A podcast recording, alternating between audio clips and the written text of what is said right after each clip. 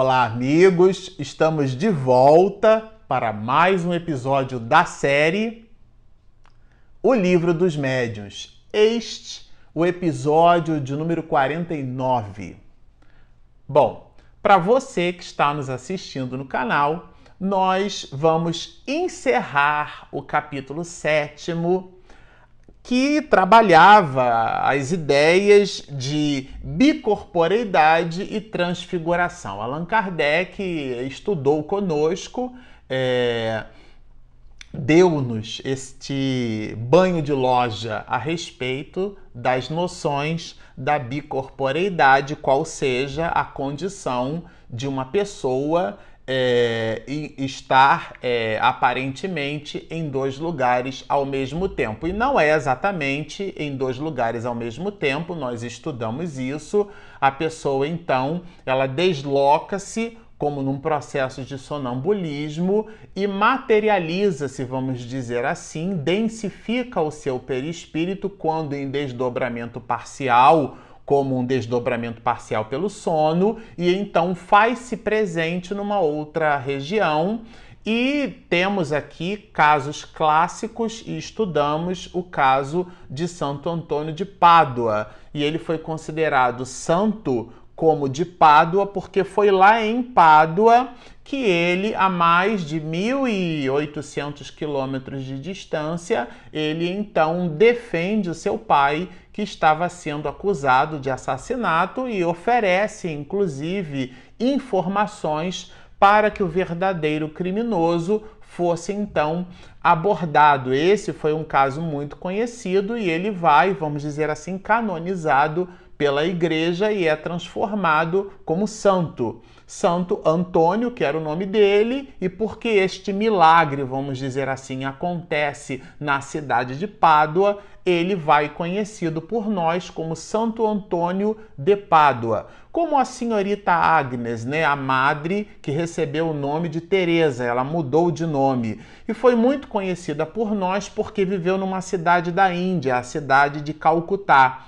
E é conhecida como a Madre Teresa de Calcutá. A mesma coisa se deu com Santo Antônio de Pádua. E Allan Kardec se serviu dessa experiência registrada pela Igreja Católica para explicar este fato de bicorporeidade. Agora, Allan Kardec vai trabalhar, estudar conosco, dar-nos esta informação a respeito dos processos de transfiguração. Ele mesmo vai nos dizer assim: passemos ao segundo fenômeno, que é o objeto de matéria deste capítulo, o da transfiguração, que consiste, vai dizer a ele, vai dizer ele para nós, né, na mudança do aspecto físico. A transfiguração. A gente observa muito isso quando é, Jesus transfigura-se e Pedro fica maravilhado e diz: Senhor, permita construamos aqui um templo de adoração,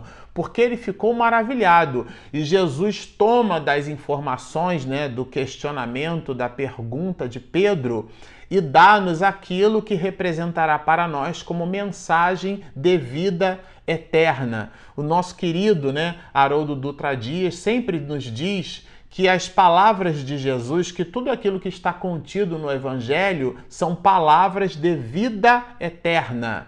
Porque se eu digo que uma pessoa é, é, por exemplo, ela é preguiçosa, ela é preguiçosa hoje, amanhã ela não é mais. Se eu digo que hoje é, eu estou muito aborrecido, eu estou aborrecido hoje, amanhã eu estou contente. Então, as nossas expressões, as nossas exortações, as nossas proposições, elas são proposições temporais, finitas, circunstanciais. Mas as palavras de Jesus são de vida eterna. E por esse mesmo motivo, Jesus dá-nos uma, uma mensagem com igualmente de vida eterna, né? É... Pedro, tu és pedra, diz Jesus, sobre ti construirei a minha igreja, mas haverá tempo em que o homem construirá um templo dentro do seu próprio coração. A egrégio, a reunião de fiéis, a nossa igreja, esse templo divino que vai na própria criatura humana. E a tese é dele mesmo, né? Vós sois deuses, Por tudo isso, nós temos também fatos bíblicos, e Santo Antônio de Pádua vai dizer isso na Revista Espírita de fevereiro de mil oitocentos e sessenta e três. Ele vai nos dar estas informações a respeito de fatos bíblicos que corroboram questões relacionadas à transfiguração. E esta própria parte aqui do Livro dos Médiuns vai produzir estas anotações. Mas por uma coisa ou por outra, Allan Kardec cita aqui o caso de uma jovem de quinze anos de idade que apresentava, vai dizer ele assim, singular faculdade de se transfigurar. Isto é, e aqui ele vai dar a definição do que ele, Allan Kardec, entende por transfiguração. Isto é, de tomar em dados momentos todas as aparências de certas pessoas mortas. Então, transfigurar-se aqui seria, no caso, inclusive, dessa menina, assumia os traços fisionômicos, altura, inclusive o peso, porque um determinado médico, ele coloca aqui isso aqui no final desse parágrafo, resolveu pesar a moça. E nos processos de transfiguração, uma menina de quinze anos de idade se transforma, por exemplo, transfigura-se num homem de trinta, quarenta, cinquenta. Se é uma moça delgada, aparece então um homem de sessenta anos com aquela barriguinha, né? O Mário Sérgio Cortella diz que a barriga é a memória de um homem, né? Um homem sem barriga é um homem sem história, vai dizer ele brincando para nós. Mas por uma coisa ou por outra, apresenta-se então com barriga, barriga, corpulento, se é o homem, né, com os traços fisionômicos daquele mesmo homem, isto é, transfigura-se. E esse, como o fenômeno foi um fenômeno muito forte, é um fenômeno que impressiona, um determinado médico resolveu, então, é, pesar a jovem. Coloca ele aqui, o médico teve a ideia de pesar a jovem em seu estado normal e depois no estado transfigurado. Verificou-se que o peso da jovem quase dobrava quando estava transfigurada. Então essa experiência realmente foi uma experiência magnífica que corroborou os processos de transfiguração. Porque no item cento e vinte e três, Allan Kardec vai dizer para nós que existem algumas pessoas que possuem determinadas habilidades de, modificando tessituras musculares, alterar a, a, a, a, a sua aparência. Mas uma mulher continuará, diz-nos Allan Kardec, continuará sendo uma mulher, né?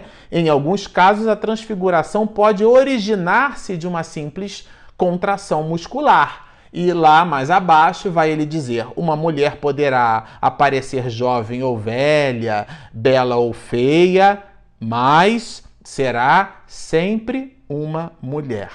Então, como explicará o fato de uma menina de quinze anos de idade transfigurar-se num homem de mais idade, inclusive apresentando é, sinais muito específicos e característicos daquela mesma pessoa? Nós mesmos possuímos um sinal na unha, que é uma, um traço. Meu filho, quando era pequeno, ficava é, olhando esse traço e tentando encontrar na sua própria unha é, laivos desta mesma expressão. São características muito próprias, sinais que uma pessoa tem, às vezes uma verruga, ou uma expressão na hora de sorrir, que é muito própria e característica daquela pessoa. E nos processos de transfiguração, aquele sinal que é muito peculiar, ele aparece no, na transfiguração, dando-nos a real é, impressão que trata-se específica e categoricamente daquela pessoa. Então, Allan Kardec, no final deste parágrafo, vai dizer assim, a teoria do perispírito vai nos esclarecer, vai dar-nos estas informações. Então, é, ele, Allan Kardec, vai trabalhar no final do item cento e vinte e três alguns elementos que compõem a explicação destes processos de transfiguração. Um deles é a capacidade plástica do próprio perispírito da pessoa. Então, mediante uma modificação na disposição molecular, pode dar-se a visibilidade, a tangibilidade e Por conseguinte, a opacidade, a capacidade de um, de um corpo tornar-se opaco, né? É a capacidade de um corpo tornar-se consistente, visível, qual igualmente tangível.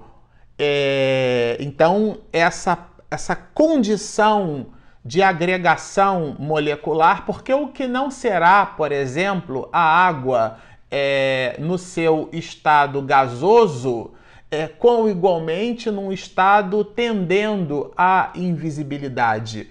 O que não será, por exemplo, a umidade relativa do ar, senão gotículas muito pequenininhas de água no ar que respiramos, tornando-as quão igualmente invisíveis. Então, essas disposições moleculares, vai nos dizer Allan Kardec, dentro da plasticidade do perispírito, poderiam estas condições proporcionar meios para facilitar os processos de transfiguração. Mas Allan Kardec aprofunda ainda mais o bisturi.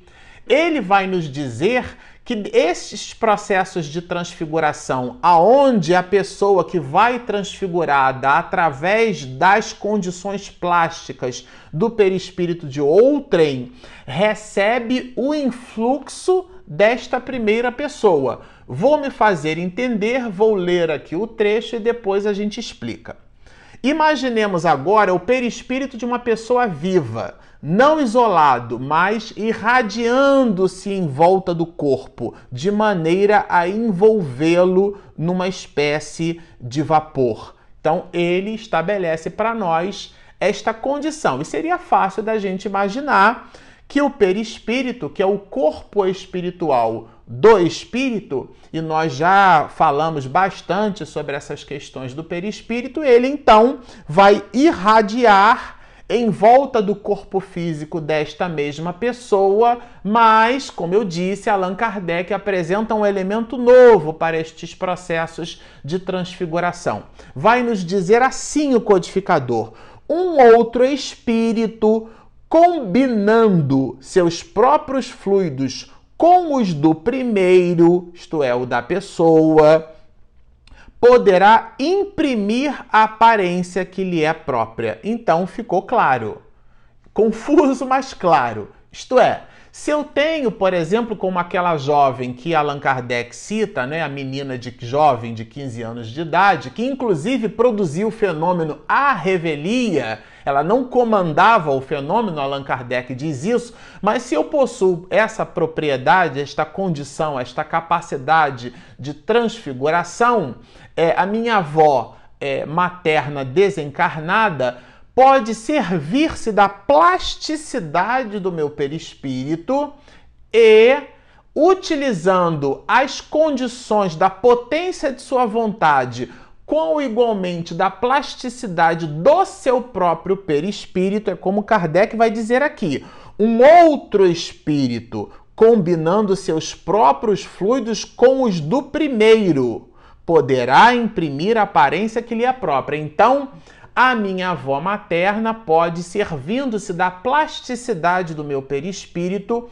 em função das características plásticas que eu ofereço neste meu mesmo perispírito, pela potência de sua vontade, imprimir a sua imagem, as suas características. Ela então vai se apresentar com o cabelo que ela é, possuía quando de sua última existência. Minha avó dividia o cabelo em duas partes e fazia duas grandes tranças. O cabelo de minha avó Maria vinha até embaixo aqui, né? Abaixo da linha da cintura. Então, e, e eu me recordo que eu e minha irmã é, ficávamos cada um de um lado, né? Fazendo as tranças de minha avó e a gente se divertia com aquilo.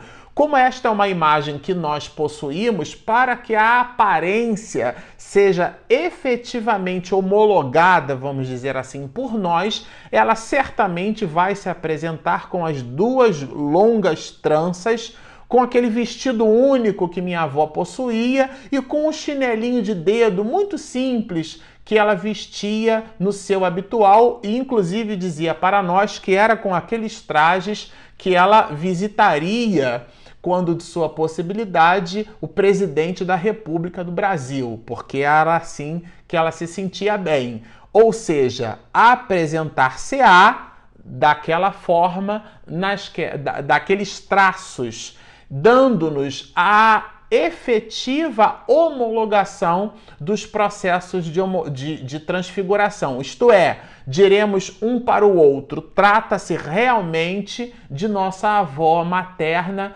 Maria Eulália. Ou seja, estes processos, nestes processos de transfiguração, o espírito serve-se da condição plástica da outra pessoa viva e, e manipula esta condição plástica. E Allan Kardec, aprofundando ainda mais o bisturi, vai nos dizer assim: esta é, parece ser a verdadeira causa do estranho e raro fenômeno da transfiguração, porque ele vai é, dizer para nós aqui que trata-se de um fenômeno não sobrenatural, mas um fenômeno que visita processos da lei da natureza, e nós precisamos estudar estes fenômenos para conhecê-los melhor. E é esse processo de estudo que ele vai, inclusive, trazer para nós aqui. Trata-se de uma, de uma, de um artigo, de um item, É, de um assunto escrito por ele no século dezenove, sem outros elementos que a própria ciência, hoje no século vinte e um, certamente e mais facilmente poderia oferecer a Allan Kardec em suas observações, mas ele vai dizer assim: o peso intrínseco do corpo não variou, porque não aumentou nele a quantidade de matéria. A matéria... O, o, o, o, o, eu, o Marcelo Uchôa, continua sendo o mesmo. A modificação das características do perispírito do Marcelo é que vai apresentar circunstâncias diferenciadas. E se vocês se recordam, nós estudamos isso em episódios anteriores, quando os espíritos fazem o translado de determinados... É... dispositivos ou itens físicos. Nós citamos aqui a experiência que Divaldo teve, né, com Edelweiss, né, que, lhe, que lhe foram colocados é, no colo pela irmã Sheila. Então nós estudamos isso e super recomendamos a, a, que vocês voltem lá no episódio de número quarenta, porque lá nós falamos bastante. Kardec é, volta à baila este conjunto de observações. Mas aqui ele já vai abordar, que é o que introduz o término deste capítulo, os processos de invisibilidade. Assim como há os processos de transfiguração, através da modificação pela plasticidade do perispírito daquela pessoa que tem a condição deste, deste tipo de fenômeno, de produção deste tipo de fenômeno, há igualmente um outro fenômeno que Allan Kardec vai chamar de invisibilidade. Como, entretanto, poderia assumir uma aparência de dimensão menor à de uma criança, conforme acabamos de dizer. Então ele introduz os raciocínios ligados à invisibilidade através dessas mesmas questões. Não, tudo bem. É, assumir a forma de um homem grandão, sendo uma pessoa delgada, seria um pouco mais intuitivo. Mas e as partes que sobram? Porque minha avó Maria possuía um metro e cinquenta e seis, um metro e cinquenta e sete. Eu tenho um metro e... tinha um metro e oitenta, né? Agora eu tô com um metro e setenta e oito. Meu médico disse que eu diminuí e com a idade é assim mesmo. Mas não importa. Minha avó Maria com um metro e cinquenta e seis e eu agora com um metro e setenta e oito, existe uma diferença. O que é que faz com a parte que sobra quando dos fenômenos de transfiguração? E aí ele introduz o item da invisibilidade, fazendo-nos pensar que estas partes que sobram poderiam ser, dentro da dinâmica da plasticidade do perispírito, em cima dos seus processos de opacidade e visibilidade, com igualmente aportar a invisibilidade desses mesmos trechos, dando-nos simplesmente a visão daquilo que representará a imagem da pessoa que conhecemos quando em vida. Então vocês observam que trata-se aqui de condições é, que merecem e evocam a nossa reflexão.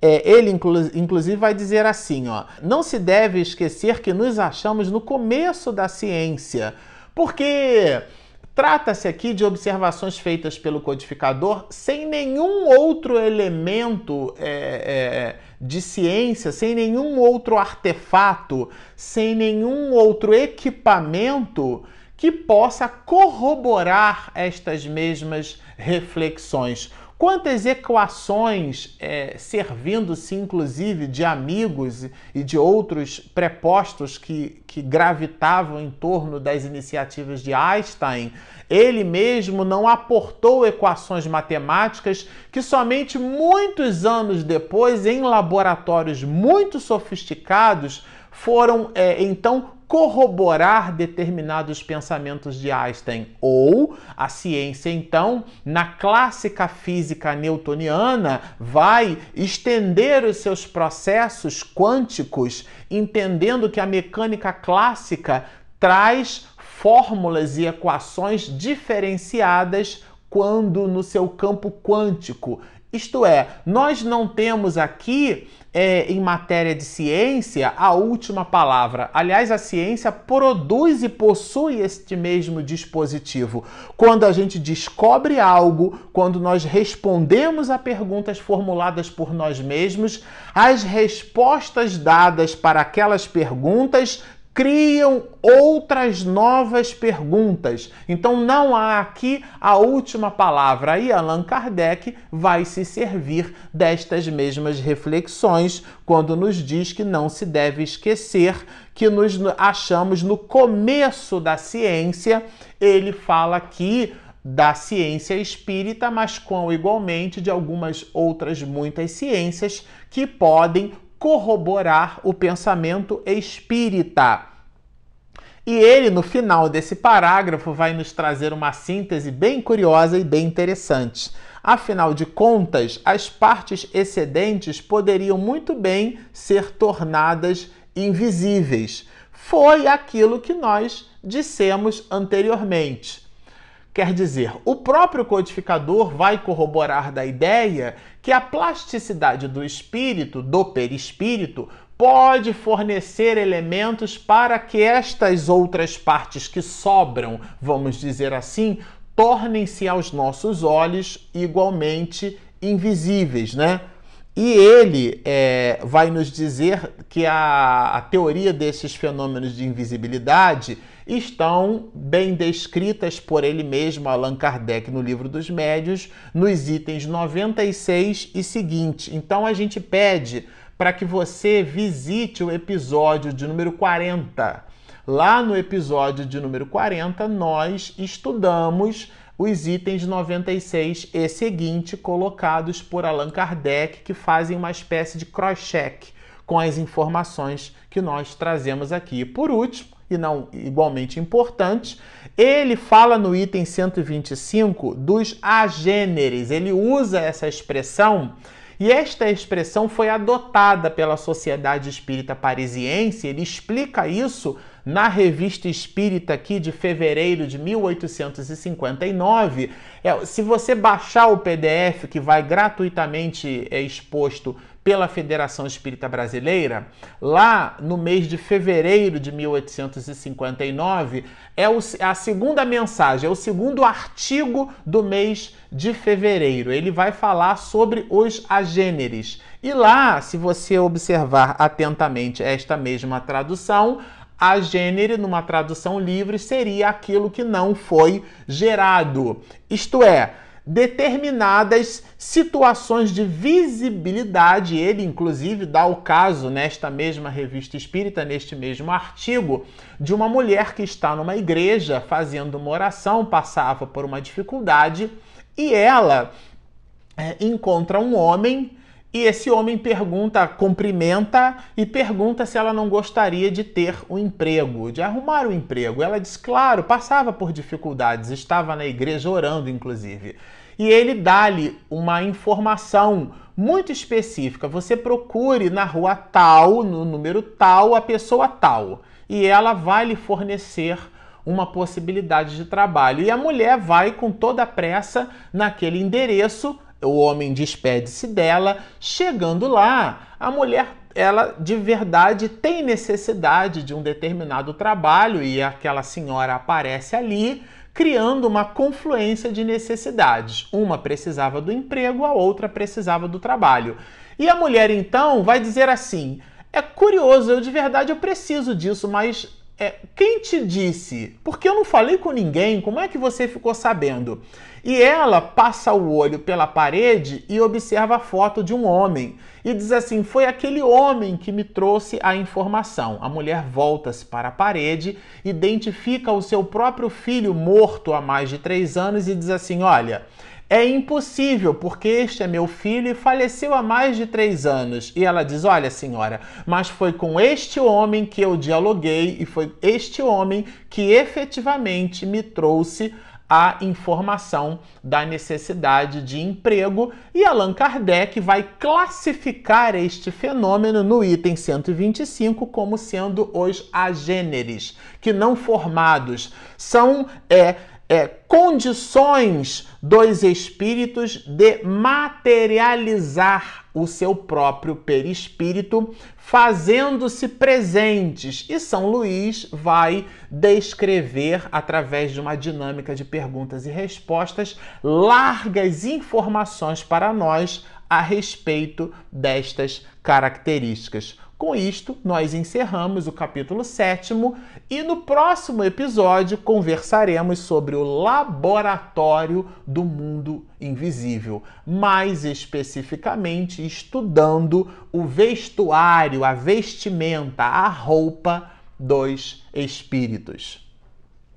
Bom, como vocês observam, trata-se de um material maravilhoso, mas nós gostaríamos de dizer que nós estamos também no Spotify, com, igualmente no iTunes, e para você que está nos assistindo, que ainda não assinou o nosso canal, por favor, clique ali embaixo e inscreva-se, assine o nosso canal. Quando a minha esposa Regina Mercadante fizer a edição desse material todo aqui, você receberá a notificação e vai fresquinho observar o conteúdo de Allan Kardec no nosso estudo. Portanto, sigam-nos e muita paz.